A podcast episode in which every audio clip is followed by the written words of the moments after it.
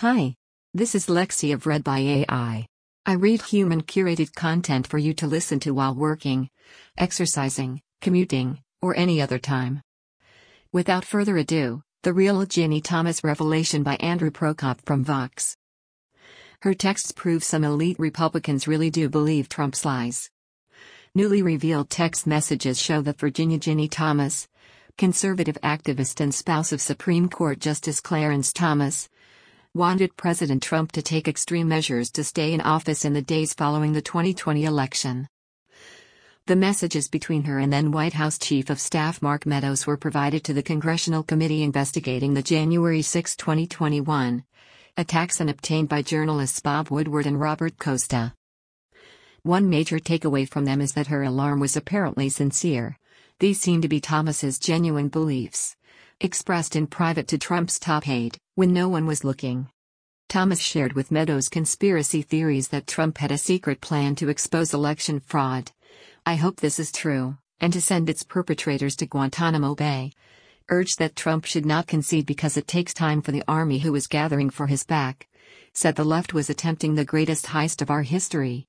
Championed the ludicrous claims of Trump's lawyer Sidney Powell. Sounds like Sidney and her team are getting inundated with evidence of fraud. Complained about being disgusted with Vice President Mike Pence for approving the results. And declared Biden's win meant the end of liberty. Ginny Thomas is not a government official and has no formal power.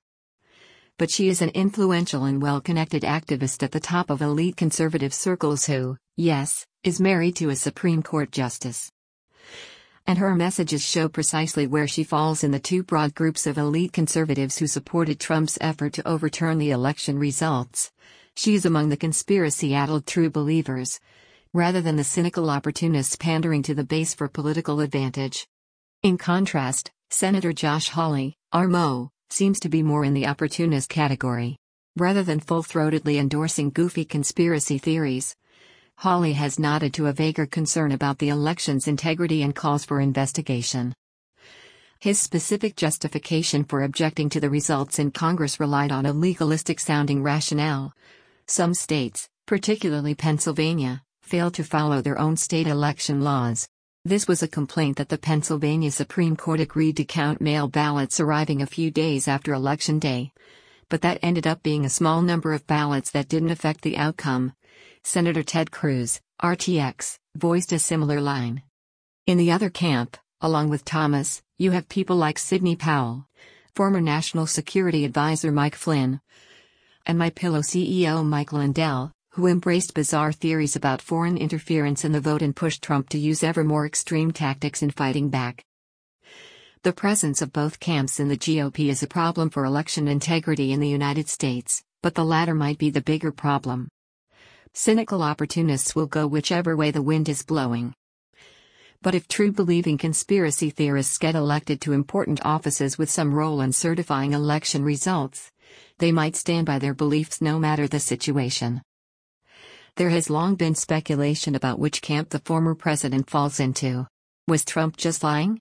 Or does he actually believe his claims that he was the rightful winner of the 2020 election? Or is that question irrelevant? By all accounts of Trump's private behavior, he acts, all the time, as though he believes it. No close aide has told the press or revealed any story of him acknowledging that lots of his claims were false.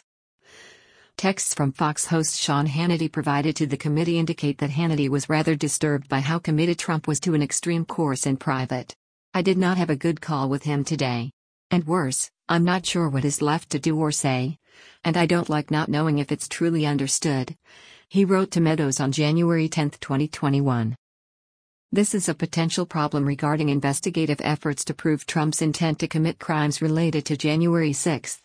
If he believes he is the rightful winner, it can be trickier, though not necessarily impossible, to demonstrate he acted with corrupt intent. But it's also worrying regarding just how closely Trump was tethered to factual reality.